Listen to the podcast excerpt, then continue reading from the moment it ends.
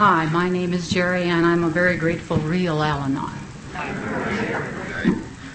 And I say real Al Anon because um, I believe that an Al Anon is not a person that has a family member or a relative that's an alcoholic.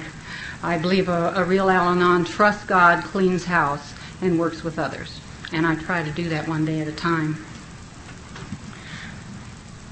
This always makes me really nervous up here at first. My voice kind of cracks, and I wish I wasn't here, but I'm very glad to be here. I want to thank the committee for asking me to come down. Um, it's it's always good to go back and look. Where were you? Where what happened? You know what it's like, or and what it's like now. Can't even talk. So it's always great to be asked. We really appreciated the fruit of the basket of fruit in our room it makes you feel real warm. It was a beautiful basket. Somebody put a lot of work in on those. So thank you very much. A special thanks to Deb and Jeff too. You know, um, it's neat how God puts those kind of special people in your life, and He really does. It's really great. I'll start out with just a little bit of background about myself. Um, I was raised in a real hardworking family, and uh, I realize now after program that was a dysfunctional family. And I also believe that all people are dysfunctional, so I believe that all families are dysfunctional one direction or another. But uh, my my father was uh, a rancher and a farmer and a livestock man, and uh, he was a heavy drinker. And uh, mother needed Al-Anon. She was a manipulator and, and a uh, martyr. And of course, I didn't know that at that time. And and childhood was okay. I look back on it now, and there's lots of things in my childhood where I had emotional abuse I had some physical abuse, but I thought mom and dad were just okay. You know, mom and dad were God, and I didn't know any better. We did not have a God. Um, we, I had very little um, Sunday school training. I went a few times, I guess, with friends or relatives, and I don't ever remember going as a family to church or having anything like that. There were Bibles in our home, but I was never taught what was in them or what they were for, so really didn't have any background along those lines. Uh, my dad taught me about all I knew about God, and, and he often spoke of, of God and that he did pray to God, but he didn't always demonstrate that. He often said God, but there was a damn connected to it someplace, you know. Uh, he was a tough little Scotchman. But even back then, even as a little kid, you know, I didn't ever quite fit in. I wasn't quite okay. And I had polio when I was five years old, and so I've, I've had a crippled leg since then, and, and uh, you know, that fit right in with my concept of me. You know, I could never wear pretty shoes, and and uh, I was never like the other kids, and it fit right in with that concept that Jerry wasn't okay. Jerry wasn't okay. I have to tell you a joke about myself. I went up to the room, changed clothes, and uh, to get ready for supper, and I got a pair of dress pants that matched this jacket, and I got up there, and those things are not in the suitcase. So I'm still in my Levi's. it's the only pair of pants I got with me. I had to laugh, you know, before program that would have really blown me, and all I said, I think, was, well, I'll be damned. I shook my Levi's out and put them back on. So uh, it's fabulous what this program does for us. You know, as, as you go on into, into my teen years, um, still not fitting in, but still being very busy, we moved from a little town of Evans out to a ranch in the dry land out in the Cornish area.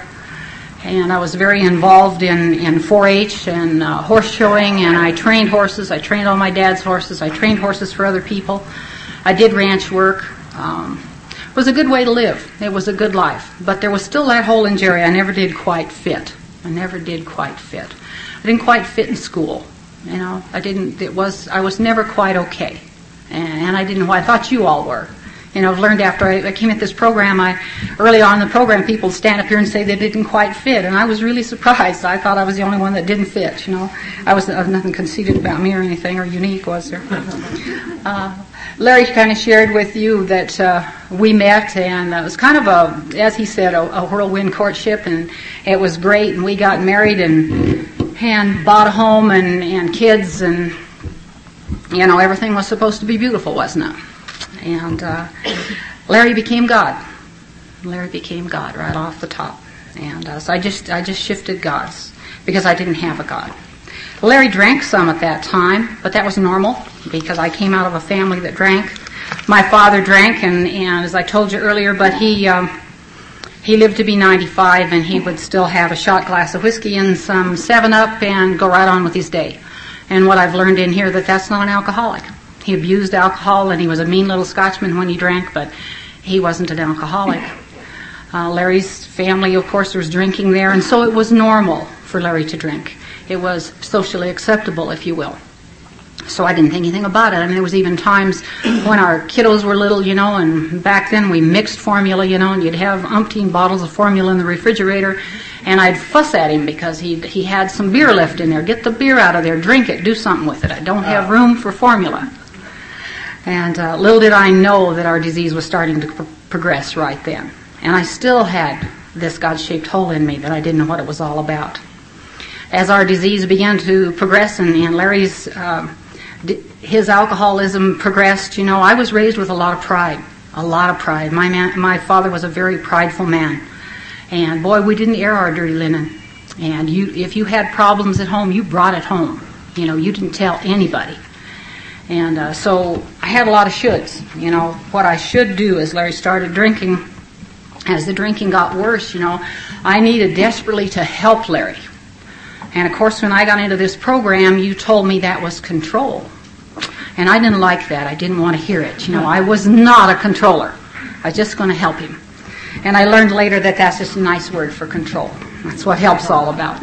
I needed desperately at that time to uh, to protect Larry. Okay, very, very big time. I've heard people say that they were ashamed, they didn't want people to know they were married to an alcoholic, but I seem to come from another angle. You know, it was, it was desperately important that, that I protect him. I didn't want you to know that he drank. I didn't want him to ever make a scene or you'd think less of him or look down at him. So I did a lot of lying. The kids lied. We were in, uh, I say in 4-H, I was uh, horse judging captain and, and involved with the fair, and we were really involved with people. And then we'd go home and we'd shut our doors and we'd draw our drapes because we were living with an alcoholic. And the kids would say, people say, well, where's your dad? Oh, he's sick. And then a few, it took a while to I'd catch on, you know, a little bit later, why then Larry'd be with us and, and somebody said, well, Larry, how are you? And he said, oh, I'm fine. And uh, people would kind of frown, you know, because we'd been saying for days and days he was sick. Well, he was, but we didn't realize how sick he was. We really didn't. I went through a real period there when he when he first started to drink of, of really, as I say, the real insanity, you know, and I and I blamed these folks. Um, I was sharing at supper tonight, you know, boy, his dad and I were a lot alike, and we locked horns, we clashed, and I knew it was that old sucker's fault. If he'd have raised Larry better, this wouldn't have happened, you know. And I blamed myself. And of course, as he shared, I blamed the job. It was those terrible people that he worked with and that he worked for. And I believed every bit of that. First time I tried Al Anon was um, in about 1975, and I went down to this little Al Anon meeting. It's near our home, and it just took everything I had to walk into that place. And I don't know what I expected to see, but here were these neat people, well dressed, well groomed, visiting, you know, and thought, my gosh, I'm in the wrong place, you know, and I kind of got back against the wall and sat down. It was all I could do to stay there, and some guy walked up and said, Are you an alcoholic? And I said, No. no, that's the last thing I wanted to be. Oh, he said, You want the Al Anon room.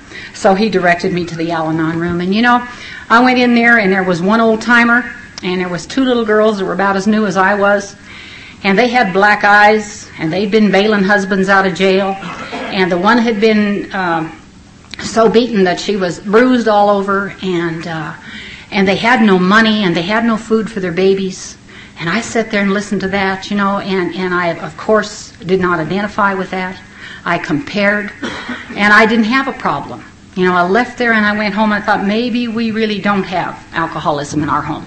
If I just control a little bit more, if I just help a little bit more, because it wasn't that bad. See, I had uh, two vehicles and our home was paid for. And uh, we had six head of horses, and we had a horse trailer, and you know uh, the whole works, the the picket fence or the board fence, and the partridge and the pear tree. And I, I knew that I wasn't that bad. I even told my sister-in-law after that meeting, I said, that Al-Anon is for people with real problems, you know. and I knew I wasn't one of those then. I didn't have a problem. But there was still that unrest. There was still that not being able to do anything about it. And in the throes of our disease, I can remember coming to, if you will, sitting at the kitchen table in my house coat, looking up at the clock, and it was about 3:30.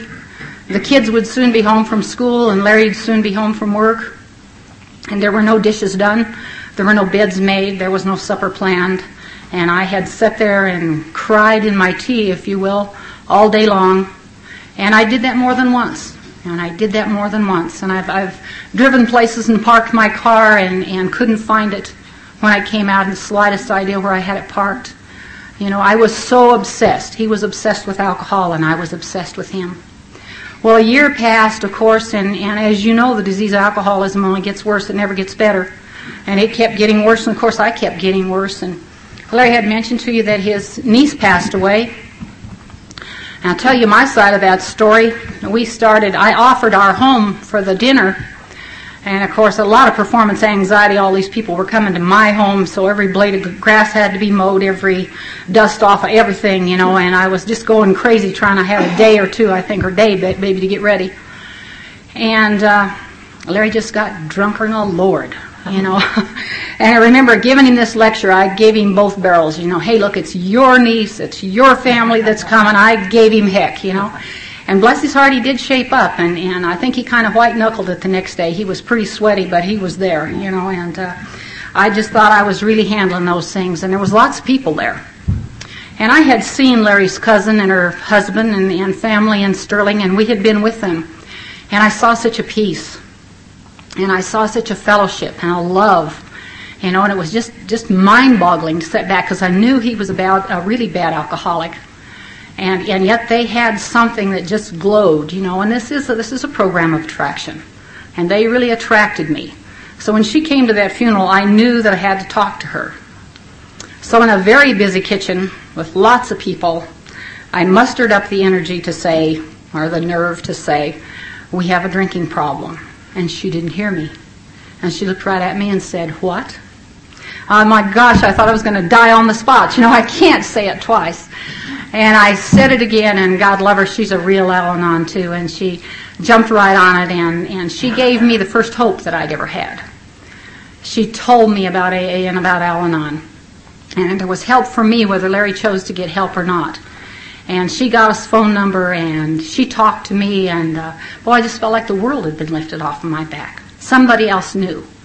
So I never told his folks. I can remember one time his mom and dad had come over, and Larry was of course, passed out drunk in bed, you know, and the bedroom smelled like an old brewery, you know. And uh, but I told him he was sick, and his mother had to, of course, step into the bedroom as she left to see her little boy. And uh, boy, I was just dying. I didn't want her to know how drunk he was, so no one knew. No one knew. I, I kept it in and I held it. And anyway, as Larry had said, we did talk with Dorothy and, and Reuben, and they did take us to their to the next AA meeting, and uh, that was my second time into Al-Anon. But you know, I didn't want to go to Al-Anon, and he and Reuben said something about, well, let's just go to the AA meeting, and I thought, well, that's okay, I can do that. Well, we got down there, and it was a closed meeting, and Dot and I had to go in the Al-Anon room. And boy, I didn't want to go back in there with the black eyes and the little girls and all, you know, all this problem, and. Uh, we walked back in there, and uh, there were more people there, and they were laughing, and, and uh, the little girls with the black eyes weren't even there. And uh, they were playing a tape from a convention, and then they'd shut that tape off and they'd discuss it. And you know, they begin to get through through to my head that there's more to this Al-Anon than that. You know, that there might be help there for me. I didn't like everything they said, but uh, but there was strength there. There was love there, and they hugged me and they told me that I was glad I was there. And or they were glad I was there, and it was um, it was okay. And I went away from there thinking, you know, there was some more hope. But you know, really in the back of my mind, what the hope was is that sucker was out in the other room, okay, and you AAs were going to fix him, okay, and if you fixed him, I would be okay. I would be okay. I don't know how long I carried that, but I carried that for a long time. I even used to blame Larry, you know, if he'd shape up and quit drinking, I wouldn't eat so much. He hasn't had a drink for 13 years. What's that tell you? Maybe Jerry needs to look at Jerry, huh? But I didn't like Al Anon. I, uh, as I say, I didn't like what people said. I'd go to those meetings then, you know, and again I was going, I wanted three easy lessons and I wanted you to teach me how to shape him up. And if I shaped him up, then we'd just go on and live, thank you. We didn't need you. And we didn't need this program. And, and I was holier than thou. I really was, you know. And, and if you'd have, you'd have been around me then, I'm sure I was egotistical and cocky. And, you know, all you got to do is do it. You just get him in there. And, you know, he was sailing along and he wasn't drinking. And, man, that's all there is to it. And then uh, uh, that sucker slipped. He really did. And I crushed, I just crashed and burned, you know. But I'd been there long enough that I knew that I needed to get into the book. So I opened our One Day at a Time book and in that one day at a time book, there's in there on the slips, it says something like that the the slip is harder on the alcoholic than it is on on us, you know. And I bellered out something like the hell it is, and I threw my book across the kitchen and hit the cupboard, and it still opens, kind of funny, but I still use the same book. But I knew that was right. And in that time, then I knew well I needed to get a sponsor. Okay, and boy, that was hard for me to do. Remember, I'm very proud and very egotistical, and but I knew I had to get back in there, and I went in there a little more humble, humble enough that I asked this lady to sponsor me. And then my first thought was, now that old gal's going to be on my back. What have I done? You know, didn't didn't need this sponsor. And uh, this was a real sweet lady, and she's still a sweet lady, and we're friends. But I would call her and I would be angry and I of course was full of fear which I didn't know and I would he's I'd say he's done this or he whatever, you know. And she'd say, Let go and let God. And boy, I would get off the phone and I would just be livid. Positively livid. God who and let him what? You know, I had no idea what she was talking about. She and I have shared since that uh, the only reason she told me that is because she didn't have anything else to tell me. She didn't know. And I didn't know that, but God, as I understand Him, saw fit that she move away for a period of time. And so when she moved away, then then I asked my next sponsor, and, and the only reason I wanted to sponsor then is because I realized that these steps were the really the meat of this program, and I needed to get into these steps. So I asked my second sponsor if she would sponsor me through the steps. And she kind of looked at me a little bit funny, and she said, "Are you willing to go to any length?" And I thought, you know, I don't know about that. And I didn't know, and I said, oh yeah, yeah, I was. But I, but always in the back, I thought, well, if I don't like her, I'll get, get away from her too, you know. But I'll tell you, she's, she was a conference approved lady. Conference approved. She got me right into the books. And she said the way I sponsor is I study with, with my babies once a week. And she said, if you want to be at my house at such and such a time, tomorrow we'll get started. Well, when we got there, you know, um, we'd read the literature and I couldn't understand it. And, and when I'd walk in her door, she'd get the box Kleenex and set it on the table because I cried most of the time I was there. And uh, she'd read to me and she read to me and she talked to me and she, she carried me through this program. She walked me through these steps. You know, and the, one of the greatest things she did was she taught me to love the alcoholic. And I'm so thankful for that. She taught me to respect the alcoholics as, as a whole, and I'm so thankful that she did. And she taught me to love the big book and the 12 steps, and to know that it's really life and death for me. I am a big book Al Anon because she put me directly into the big book, and she taught me what alcoholism was all about. So I didn't understand. I didn't understand what was the matter with Larry. You know, if, if he wanted to, he'd shape up. If he really loved the kids and I, he'd just shape up. And, and I didn't know, just don't drink just don't drink. You know, it made so much sense. And, and I gave him lots of great lecture, lectures too, you know. Got on my soapbox and I really laid it on him. We've laughed since, said we should put them on tape. Nobody won them, but they were good. they were really good. And bless his heart, he would say, stand there and he'd say he knew that I was right at that time. You know, he knew what I was saying was right, but he couldn't not drink. Just couldn't do it. I'm, I'm be forever grateful to my sponsor. She was very gentle and she was very loving and she was very kind. And yet she was tough. She told me the truth. I remember one incident when Larry was still drinking, and gosh, there was a lot of them, but uh, I needed new glasses. And I got to her house, and I had justified, well, if that sucker can drink, I can have new glasses. And I walked into her house, and I made that statement. I need new glasses, and if that sucker can spend that much money on booze, I'll just have new glasses. And this very gentle lady spun around to me and said, I hope you break them. Oh, I started crying, and I realized what a selfish wretch I was being, and, and how self-centered. And then she hugged me and she said, honey, if you need glasses, you go get them. but don't blame it on Larry. Don't blame it on Larry. So she taught me a bunch about that. I had two years in Al Anon, and, and my sponsor was in service. I had two years before Larry chose to do something about his drinking after that slip. And uh, my sponsor was in service, and so she would say, I'm going to Colorado Springs, I'm going over on the western slope, and I'd say, fine, and I'd pack my bags and I'd go with her. And I remember the first big convention or whatever we got to, and there was lots of people, and uh, we've laughed about it since. Every time she'd step back, she'd step on me, you know, because I was right square behind her, and I wasn't gonna, uh, she wasn't gonna lose me in that bunch of people down there. I'll guarantee you, because I was scared. But we'd go to meetings, and uh, one time she said to me at a meeting, she said, uh, Jerry, you want to go out to coffee after meeting? And uh, I said, I'll ask Larry. And she said, I didn't ask Larry, I asked you. And you know, she had to do those things for me to see it. And so I agreed, yeah, I would go out, and I went with them, and I drank a cup of tea probably in about three minutes, and I zipped home, and that sucker was drunk. So the next meeting I went with him again, and I drank two cups of tea, and I zipped home, and that sucker was drunk. And I went out again, and I suppose maybe I drank three cups of tea, and I stayed. And I listened to people talk for a few minutes, and then I rushed home, and that sucker was drunk. And I'm a slow learner. It took me a while to figure out that if I was there, he was drunk, and if I wasn't there, he was drunk. And that, that has something to do with the first step, doesn't it? I really, I really was powerless, but I was still trying to help him. I had to be there. And he'd be passed out. He didn't know whether I was there or not.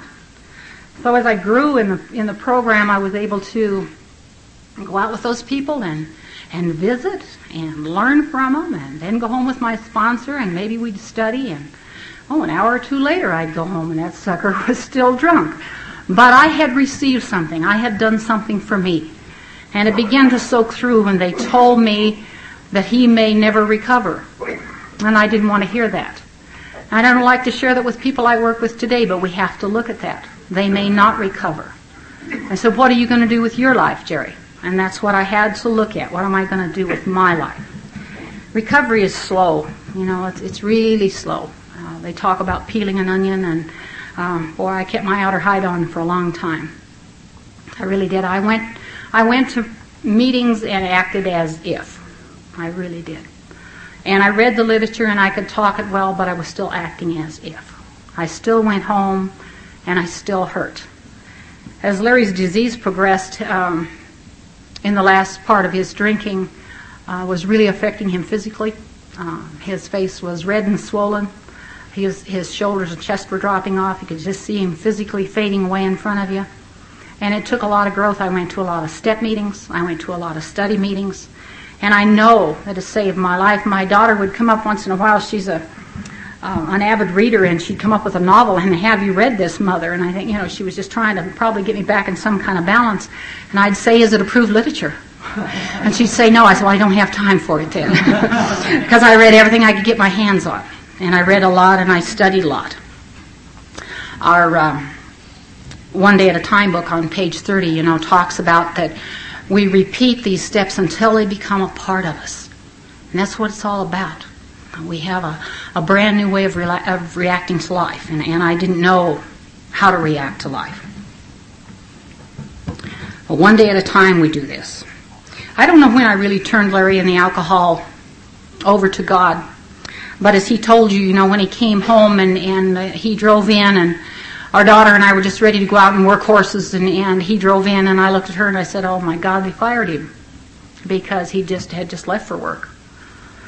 And uh, we met him at the door, and uh, he told us what he'd done. You know, he told his foreman he was an alcoholic. He'd come home to dry out, and I had this this beautiful calm come over me.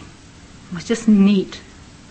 I think always before it would have been, you know, jump right in there, both hands, both feet, you know, get him in the house. My God, don't upset him. He's not going to drink. And this calm came over me, and I said, Larry, I love you, and I'll pray for you. And we went to the barn and worked horses. And we come in and we cleaned up, and uh, she and I left for a meeting. And as we left, I turned to him and I said, Hey, there's there's uh, orange juice in the freezer, and uh, there's honey in the cupboard if you need it. And I went to a meeting. And way down deep someplace, there was this little flutter of, Boy, I hope he means it this time. But there was this calm, and I believe right then I had really accepted the first step that I really, truly was powerless over this man. I really, truly was powerless over alcohol. I, I think I knew right then it was up to him. You know, the first step had worked. And as I say, I don't know. I don't know why. I don't know when. I know why, but I don't know when it happened. It just happened. Uh, that's been my experience in this program. You know, something will happen. I'll go, hey, this is not the way I'm supposed to react. You know, as I inventoried, um, one of the examples was I inventoried my anger. And then something would happen, and this was because I had dealt my whole life with anger. I was taught to cope with life with anger. My father taught me that well. I learned it well. And so everything that you couldn't handle or you were afraid of, you just got madder and heck at it, okay? And this is how you dealt. But after I'd had Al Anon for a while, something came up that would have normally made me really mad, and again there was this calm. And you know, you just kind of feel like looking around like, my gosh, Jerry, this is where you get mad. What's the matter? And now it's if I get that mad, it's kind of, whoa, Jerry, what's the matter? You know, it does become a part of us as we work this thing. I know that God is recovery. I know that God is recovery. We didn't. We had embarked upon a journey of, of a spiritual growth at that time, and I wasn't even aware of that. Um, there was there was so much anger, and there was so much fear and I wasn't even aware of that fear. And Larry got into the program and he really went. You know, he really got with it. And he studied and he worked. And um, I think of the incident when he said that my my sponsor worked with him in the in the books, and she had invited me over to study, and and she said, "Ask tell Larry he's welcome to come." And I told him, and Larry is a gentle person, and he said, well, fine, he'd go, but he shared since. What could she tell him, you know, what was in the book? And I think at 2 o'clock in the morning, they were still reading the book, and I quit him. I said, I went over on the couch and laid down and went to sleep. But she just opened it up for him. And I could really see him grow, and I know that my God knew that I needed a, a head start. And I really thank him that I had two years. Because even at that time, I would think, let's see, how many meetings did he go to? Has he picked a sponsor yet? You know, the old control thing came right back in. And don't leave it alone. It's working. You know, you got to fix it somehow. But but even then, you know, I, I still had this this God-shaped hole. It wasn't. I wasn't okay with me. I wasn't okay with me. The first time, back up just a little bit, but the first time, you know, that, that Larry sobered up for that eight months, you know, all I was doing was riding his sobriety. That's all I was doing. And when he drank, you know, I knew I didn't have anything. I knew I didn't have anything. And this time I had a little bit more, but I, but I knew I had to keep working on it. I knew I had to keep working on me, and the exciting part is I have to continue to work on me.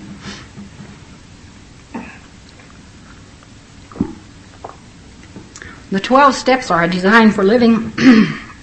Excuse me. And I didn't know that. See, I'd, I'd never had any kind of a design for living. I didn't know how to live. I just acted and reacted and uh, followed the example of my parents and they were dysfunctional, you know, as all people are. And I carried those same things over into our kids. But I had no idea that I, that me as a person consisted of mental, physical, and spiritual. I had no idea that I needed balance there. None.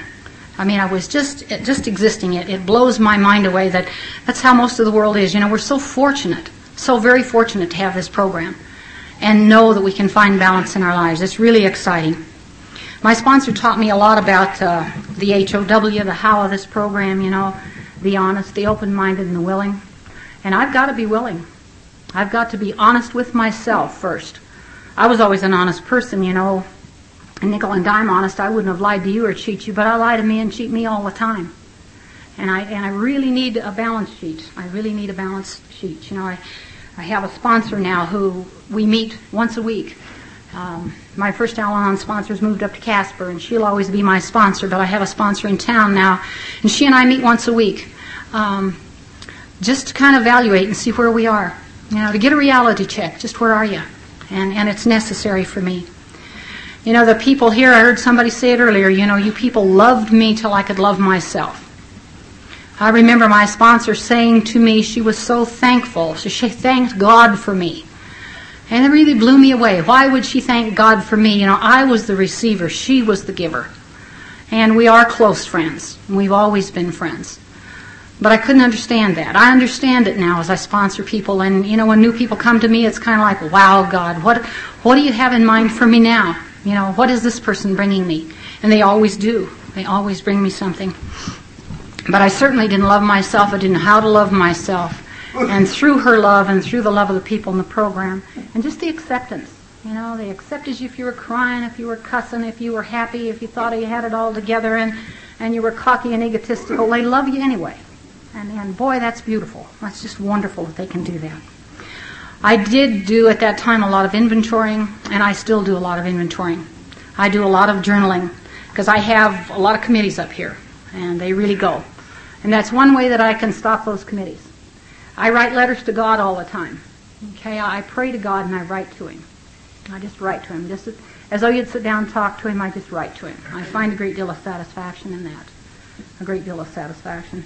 In the last few years here. Uh, I have inventoried my dad. And uh, my Al Anon sponsor told me, well, probably eight years ago, that I needed to inventory my dad. And I was in denial about who my dad was and what our relationship was. And I said, no, there's nothing there. I'd inventoried mom and brothers and, you know, all this, but there was nothing there with dad. He was okay. I know now I was in complete denial. And I had him on a pedestal. And I finally did write a little inventory, and I stuck it in the drawer, and we'd, we'd go up to Casper, and she'd say, Jerry, did you uh, ever inventory your dad? And I said, yeah, I did. She said, you bring it along? And I said, no, it's at home. I'll, I'll bring it sometime. But you know, there was nothing there. I told her there's nothing there, and she'd just smile and say, well, bring it sometime. So my sponsor in town, you know, she proceeded to say, Jerry, you know, I think you need to inventory your dad. I thought, well, maybe I better do that.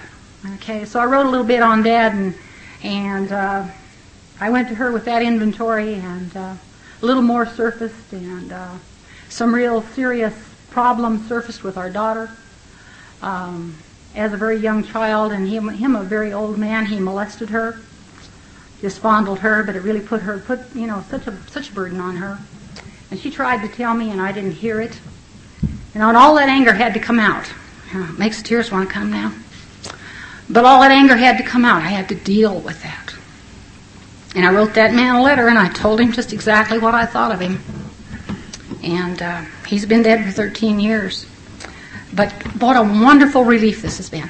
What a blessing to lifted that off. To really see that man for who he was.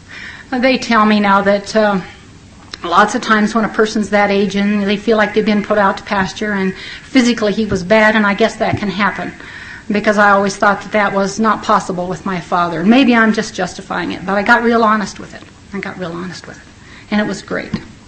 And I told you earlier I had polio. Well, I had polio 53 years ago, something like that. And, and my sponsor said, um, You need to inventory that polio. And I said, Oh, God. You know, I had that 53 years ago. Nothing you can do about it. It's over. She says, Well, I think you ought to inventory it. And, you know, their denial kicks in again. Ah, I don't need to inventory it. Next meeting, here walks in a man from Florida, just a visitor going through, obviously very twisted, very crippled. He had polio. And he said at the meeting and he told us how he'd inventoried his polio. And he sure as hell didn't need to have polio. And she's kicking me under the table. Are you hearing this, Jerry? Are you hearing this? Uh, so I wrote a little inventory again, just this little little bit of inventory on the polio. What do you write? You had it, you know. And of course, remember this, this very proud family that I was in, you know, there was no counseling, there was no help after the polio. It's just, it's over now, pull up your bootstraps and go on. And, and nobody knew that was trauma for me. I didn't know it until this inventory. I wrote this little inventory, and uh, the evening I was supposed to take it to her, I went in and laid down. And I went to sleep. Pretty soon Larry came in and he said, Jerry, I thought you were going to your sponsors. Well, I said, yeah, I am. Well, you know, what time is it? And he said, well, you know, you don't have long. And I kind of mumbled, and he says, are you putting this off? You know, are you looking for an alibi? And I said, well, yeah, maybe I am. And he said, why? And I said, well, I'm afraid she's going to hurt me. And we laughed. And I knew there was nothing in that inventory. And I got over there to her, and I started to talk. And I started to cry, and I think it's the most emotional fifth step I've ever done. And my throat, I felt like I had a hockey puck crossways in my throat. Literally. It hurt. I took a hold of my throat with both hands, you know, and that very wise lady come over and put her arms around me and she said, cry, honey, that's anger. And I had no idea that I'd lived with that, that anger all of these years. See, polio had raped me of many things. It really had. My femininity, my self-worth, uh, you know, just my worth as a person, as a woman. I've never been able to wear pretty shoes. My foot's deformed, my legs deformed, but I've never dealt with any of that. Never. And it was, it was really moving. I go into these things and share them with you because, you know, I, I don't live with an active alcoholic right now. And I did inventory the alcoholism a lot. And thank God it brought me through it. But you know, this is a, this is a program that works in every aspect of our life. And I had no idea at that time that those things were there. And I know now as I look at those that that affected how I treated Larry. That affected how I treated you. That affected my usefulness to my God. It affected everything about me, all that anger.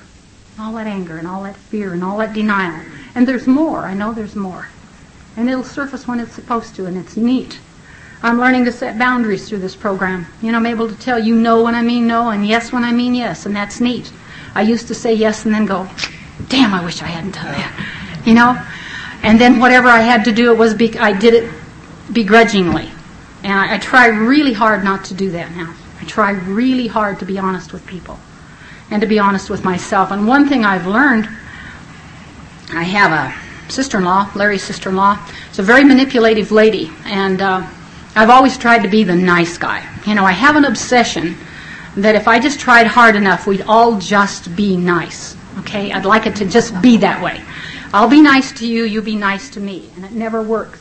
And so I always felt like a failure. But anyway, she does her little trick of manipulating, and, and uh, so when she'd call, I would often find myself agreeing to something or agreeing to do something for her, and I really didn't want to. So I'm learning now the minute I hear her voice, I say, oh, hello, and then I'm going, God, help me. and I start praying while she's talking. And I'm able to now say to her, and that's other people too, you know, she's a neat gal, but she, that's just who she is. And I know that I can say, let me call you back. And I know I can say, let me pray about that. You know, and this program's given me all of this. And I never had it. Larry and I laugh about it sometimes, you know, where would we be without the program? He says he'd be dead. And uh, I think probably would have been better had I been, but I'd probably be alive. And I would be a very angry, very bitter lady somewhere. You know, I really would. There was no, there would be no way out of it. And it was such a blessing it doesn't have to happen to us. You know, the program really takes commitment. Lots of times it's more commitment than, than I even want to put into it, you know. And it says that we have to give it away to keep it, and I really believe that. And I believe that we can go back to where we were just the blink of an eye. And that scares the heck out of me. That scares the heck out of me. It's such a blessing, you know, it's a wonderful way to live. I'm so thankful to be married to an alcoholic. First time I heard a lady say that, I thought she was nuts. She had rocks in her head. You know, how could anybody be thankful to be married to an alcoholic? But you know, without alcoholism, I wouldn't be here. Alcoholism brought me to my knees. And that brought me to Al Anon, and Al Anon brought me to the God of my understanding, and I'm so grateful for that. We have joined a church uh, through through this program, and there again, my pride and ego, you know, and I went and sat in church, and I knew all those people in church, been there for a hundred years, you know, and they knew all about it, and they could tell that I didn't, and so on and so forth, and.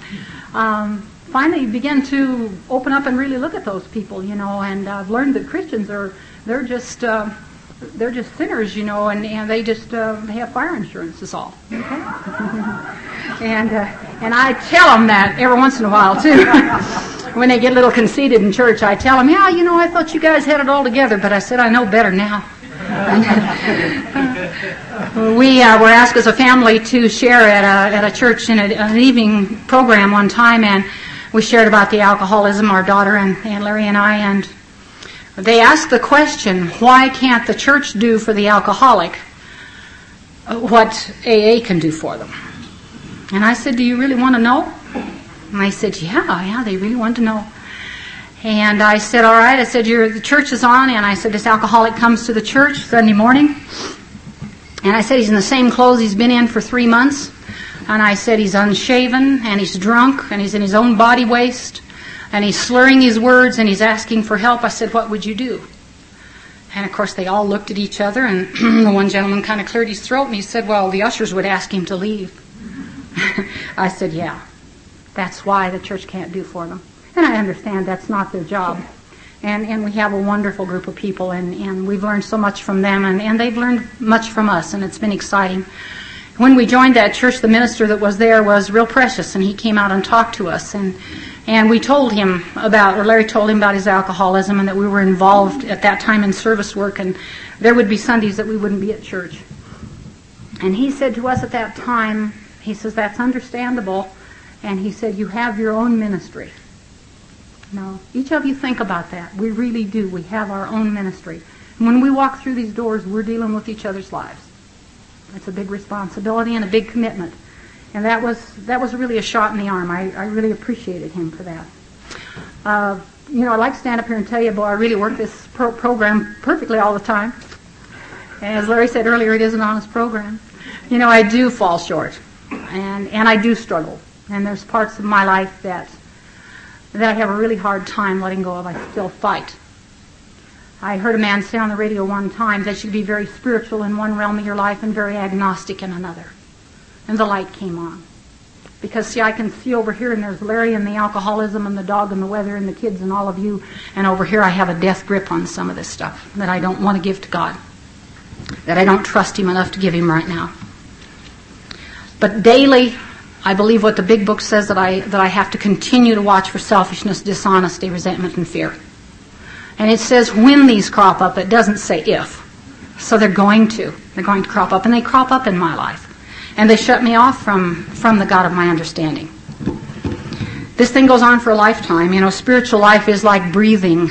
I did breathe yesterday, but that won't do me any good today. I have to keep up in my spiritual life. It's vital that I do so we have a way to deal with life now, clear to the end. Um, Larry and I have been through actually more now with um, with sobriety, more trauma in our lives than we ever had before, and we thought the alcoholism was trauma. You know, Larry's niece has died. I've lost a brother, lost him to cancer, but alcohol was killing him too. It was just a, it was doing its job. Uh, we've lost both our fathers, place or thing for the first time probably in my life, and I don't know how many times I read the big book, and, and I know I read over it because in our Al Anon book studies in Greeley, we study the AA literature as well as the Al Anon literature. And I'll be forever thankful about that. I don't know how many times I've read that, you know, and it tells us that our, our real purpose is to fit ourselves to be of maximum service to God and to our fellow man. And I didn't know that. You know, I didn't have a purpose. It was always the next horse show, the next dance. It was Larry, it was the kids. I didn't have a purpose. Of course, I didn't have a God. I didn't have a God. Uh, it's been a real blessing. I, I appreciate you, appreciate being here. It's been really neat to, to be able to share. Uh, may God bless and keep all of you. Thanks.